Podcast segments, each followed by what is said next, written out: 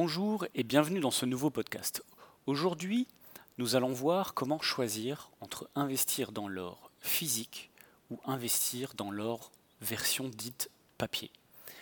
Le comptoir national de l'or vous propose, dans ses 70 agences réparties partout en France, un accès au marché de l'or physique grâce à un service d'achat et de vente d'or sous forme de pièces, lingots, euh, lingotins en or ou en argent. Notre ancienne est également spécialisée dans le rachat de métaux précieux et l'expertise de bijoux. Vous pouvez vous rendre sur notre site internet gold.fr.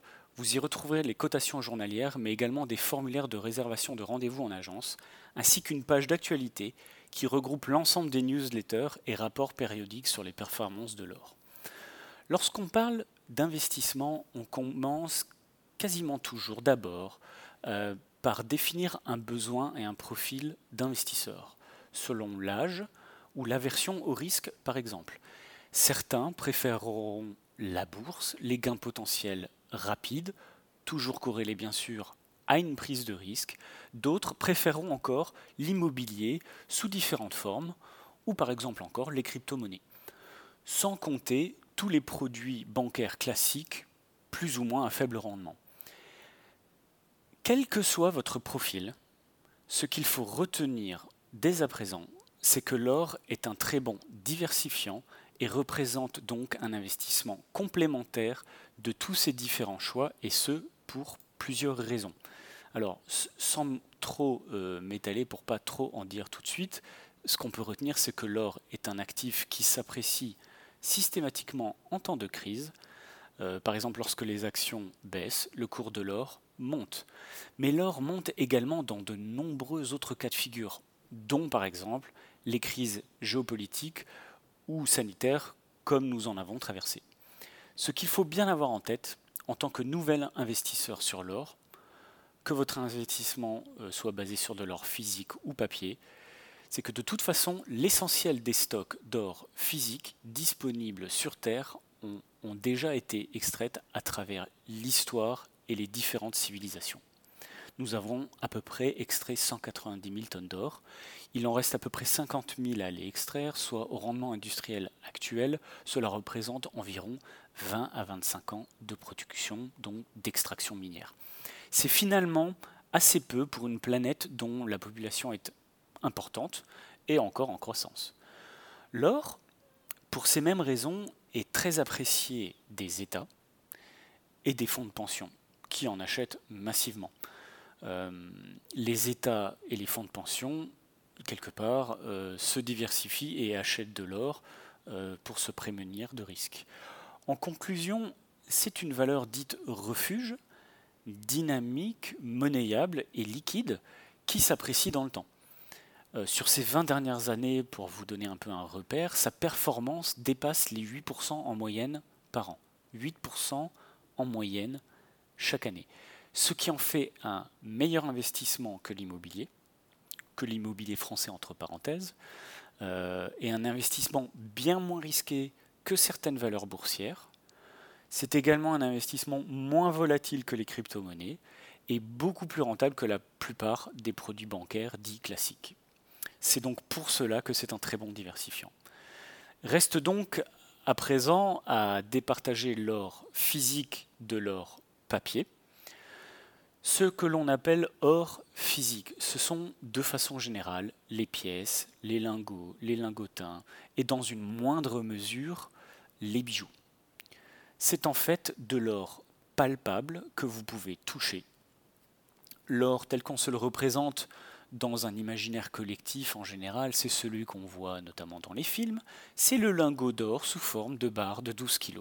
Mais c'est un marché qui est euh, très étroit et plutôt réservé aux entreprises ou aux États, parce que clairement, une barre d'or 12 kg, déjà, ça vaut plusieurs centaines de milliers d'euros, sans compter les frais de livraison et les frais de stockage qui sont très conséquent. Euh, en dessous euh, de ces produits, vous avez euh, les lingots en or 1 kg et les lingotins de plus petite taille. Ils ont été créés pour faire la liaison justement entre les pièces d'or qui valent quelques centaines d'euros et le lingot d'or 1 kg qui lui vaut plusieurs dizaines de milliers d'euros. Tous ceux-ci sont accessibles aux particuliers. Un lingot d'or 1 kg, juste pour se représenter, Un lingot d'or 1 kg en termes de taille, ça tient dans une seule main. C'est à peine plus grand qu'une carte de crédit et c'est légèrement plus épais qu'un smartphone. Il existe différents types de lingotins, entre 5 grammes et 500 grammes. Ils sont généralement créés par des fondeurs agréés sur la place de Londres et ils sont traçables grâce à un numéro de série. Un QR code, euh, à présent, des QR codes sont également présents en dessous des lingotins. Vous avez également euh, les pièces d'or. La valeur de tous ces supports en investissement n'est pas uniquement liée à leur poids en or et au cours international de l'or au poids.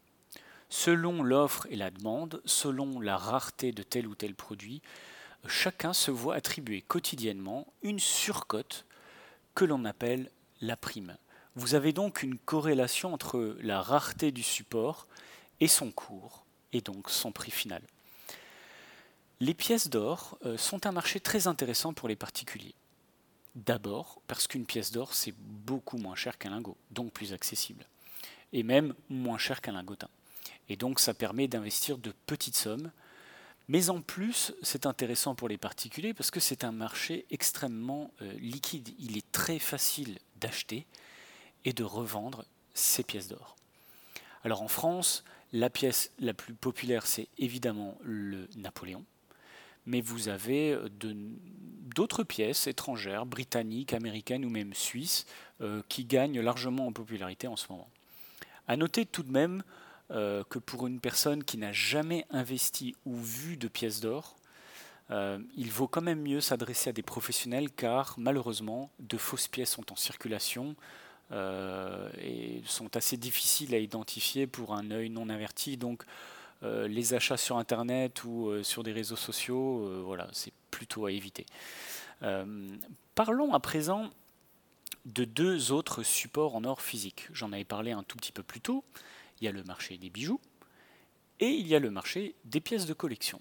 Alors je vous disais plutôt que les bijoux sont très répandus, mais ne sont pas de bons supports en investissement à proprement parler sauf pour le cas plus rare de bijoux d'exception qui sont voilà, très rares et cotés. Un bijou est en réalité surpayé au moment de son achat, parce que vous ne payez jamais la valeur au poids en or du bijou à l'achat. À moins que vous soyez en possession d'un bijou rare d'exception, sa valeur de revente sera toujours estimée au poids. En fait, quand, vous achetez un bijou, on achète de l'or, mais on achète aussi et surtout du temps de façon, du temps de fabrication, et on paye les marges et les taxes des différents intermédiaires et fournisseurs jusqu'au euh, bijoutier ou au revendeur final. Quant aux pièces de collection, alors c'est un marché euh, parallèle de l'or dit physique, euh, mais qui est quand même légèrement moins accessible que les, pièces d'or classiques. le prix de ces pièces de collection euh, est beaucoup plus élevé, la revente est un peu moins facile, mais voilà, c'est un marché qui a euh, l'honneur et le don d'exister et qui a tendance même à se développer. Donc en conclusion, l'or physique peut s'acheter sous différentes formes. Euh, maintenant, certaines personnes ont parfois peur de la façon dont ils vont le stocker. alors, Cependant, quand vous achetez des pièces ou des, lingotins, vous achetez quelque chose de relativement petit. Euh, un Napoléon, ça n'est pas plus grand. Enfin, c'est entre la pièce de 20 centimes d'euros et la pièce de 50 centimes d'euros pour un Napoléon qui vaut euh, plusieurs centaines d'euros. Euh, donc c'est assez petit, c'est assez facile finalement à entreposer ou à cacher chez soi.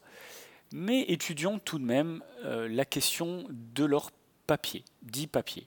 Alors, ce qu'on appelle or papier, c'est en fait un produit financier qui est plus ou moins corrélé au cours international de l'or physique.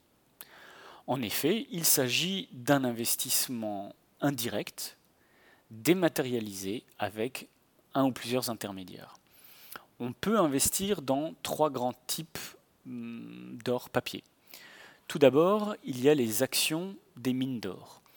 Si on achète des actions de mines d'or, on va bien sûr investir dans l'or, mais on va avant tout investir dans les actions de cette mine en particulier, et ça va avoir plusieurs conséquences. Tout d'abord, Cette entreprise de mine d'or est très probablement non européenne. Ça veut dire qu'elle va être cotée sur un marché étranger, dans une monnaie étrangère, et il va donc y avoir des frais et une complexité euh, administrative supplémentaire, on va dire. Ensuite, il y a très peu de mines qui fassent uniquement euh, de l'or, elles font généralement plusieurs métaux, donc son cours ne va, pas, ne va pas être lié uniquement au cours de l'or, mais à celle d'un panier de métaux différents. Et enfin, tout dépend de la façon notamment dont la mine va être gérée et du comportement du marché des actions. Si la mine est très bien gérée et que le marché des actions est porteur, son titre va évoluer plus vite que le cours de l'or. Mais à l'inverse, si la mine est mal gérée ou si le marché des, actions s'écroule, son titre en bourse risque de s'écrouler également, même si le cours de l'or, comme on l'a vu tout à l'heure, quand la, bourse baisse, en général, le cours de l'or monte. Donc vous pensiez investir dans l'or, mais en fait vous avez investi dans des actions qui, elles, baissent, alors que le cours de l'or physique, lui, monte. La deuxième façon d'acheter de l'or papier, c'est d'investir dans des fonds, des ETF. Et c'est probablement la façon qui se rapproche le plus, euh, du fait de détenir de l'or physique. Certains fonds proposent de reproduire la performance de l'or physique, mais beaucoup d'entre eux n'ont pas du tout d'or en, réalité. Ils se contentent de répliquer la performance de l'or grâce à des produits dérivés. Alors pour moi, ce type d'ETF qui ne possède pas en parallèle d'or physique, euh, il y a un risque majeur qui est d'avoir beaucoup plus d'or papier émis que d'or réellement physique. Du coup, ils vendent quelque part un produit qui n'existe pas réellement. Et euh, alors, à titre personnel, je suis rarement très fan de ce genre de euh, construction mathématique qui nous a créé des crises comme celle des subprimes notamment. Vous avez cependant des ETF qui, eux, possèdent réellement de leur physique en contrepartie. En tout cas, sur les ETF, d'une manière générale, vous payez les frais d'entrée et de sortie et des frais de gestion annuels. La dernière possibilité d'investir dans l'or papier, c'est euh, l'or digital, les crypto gold. Euh, mais j'ai beaucoup de réticences sur, euh, sur ces cryptos. Nombreuses sont celles qui ont échoué. Beaucoup sont restées anecdotiques. On entend régulièrement parler d'arnaques sur les cryptos. tout ça parce qu'elles ne sont pas notamment régulées. Et donc je me tiendrai plutôt à, distance des cryptos en en tout cas tant qu'elles ne sont pas régulées. Euh, sans compter la forte volatilité des cours sur les cryptos euh, et l'absence totale de services après-vente. Euh, soyons clairs, vous perdez la, clé USB ou votre code, ben, vous perdez la totalité de vos fonds. Il n'y a aucun service après-vente. et globalement, les cryptos nécessitent de très lourdes infrastructures techniques qui sont fortement émettrices de chaleur je dirais qu'à l'heure du dérèglement euh, climatique, c'est peut-être pas la solution. Euh, alors c'est de, loin pas la solution la plus neutre en carbone, mais pas forcément la plus utile non plus. Euh, autant acheter de l'or physique. Alors, au final, conclusion, plutôt or physique ou plutôt or papier quelle est la forme que je choisirai pour moi-même? Vous l'avez déjà compris, je prendrai plutôt de l'or physique sous forme de pièces ou de lingotin pour plusieurs raisons. Euh, d'abord, je ne trouve pas que ce soit si difficile à entreposer que ça. Encore une fois, une pièce, un Napoléon, c'est très petit. Euh, les lingotins sont petits également. Le, support le plus gros que vous puissiez acheter tient dans une main et à peine plus épais qu'un smartphone. Euh, donc c'est vraiment très relativement petit. On peut donc facilement les cacher ou les ranger chez soi. Ensuite, j'aime bien l'idée d'avoir cet or avec moi. Euh, quand j'achète un ETF indexé sur l'or, euh, eh bien si par exemple j'achète aux États-Unis, je ne suis pas à l'abri que les États-Unis un jour interdisent de sortir l'or d'Amérique. Euh, ils peuvent même confisquer l'or comme ça a déjà été le cas dans les années 30.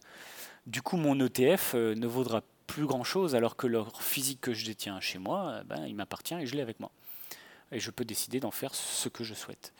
Quand on achète de l'or, on achète aussi et surtout, et c'est vraiment un message qu'il faut absolument retenir, quand vous achetez de l'or, vous achetez de l'indépendance financière vis-à-vis des banques et de toutes les erreurs qu'elles pourraient faire, des erreurs d'appréciation et de leurs défauts de gestion.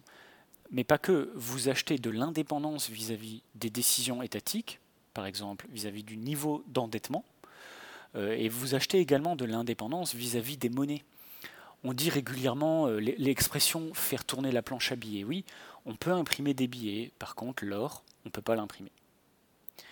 Pour plus d'informations sur les métaux précieux, rendez-vous dans l'un de nos nombreux comptoirs et sur notre site euh, internet gold.fr.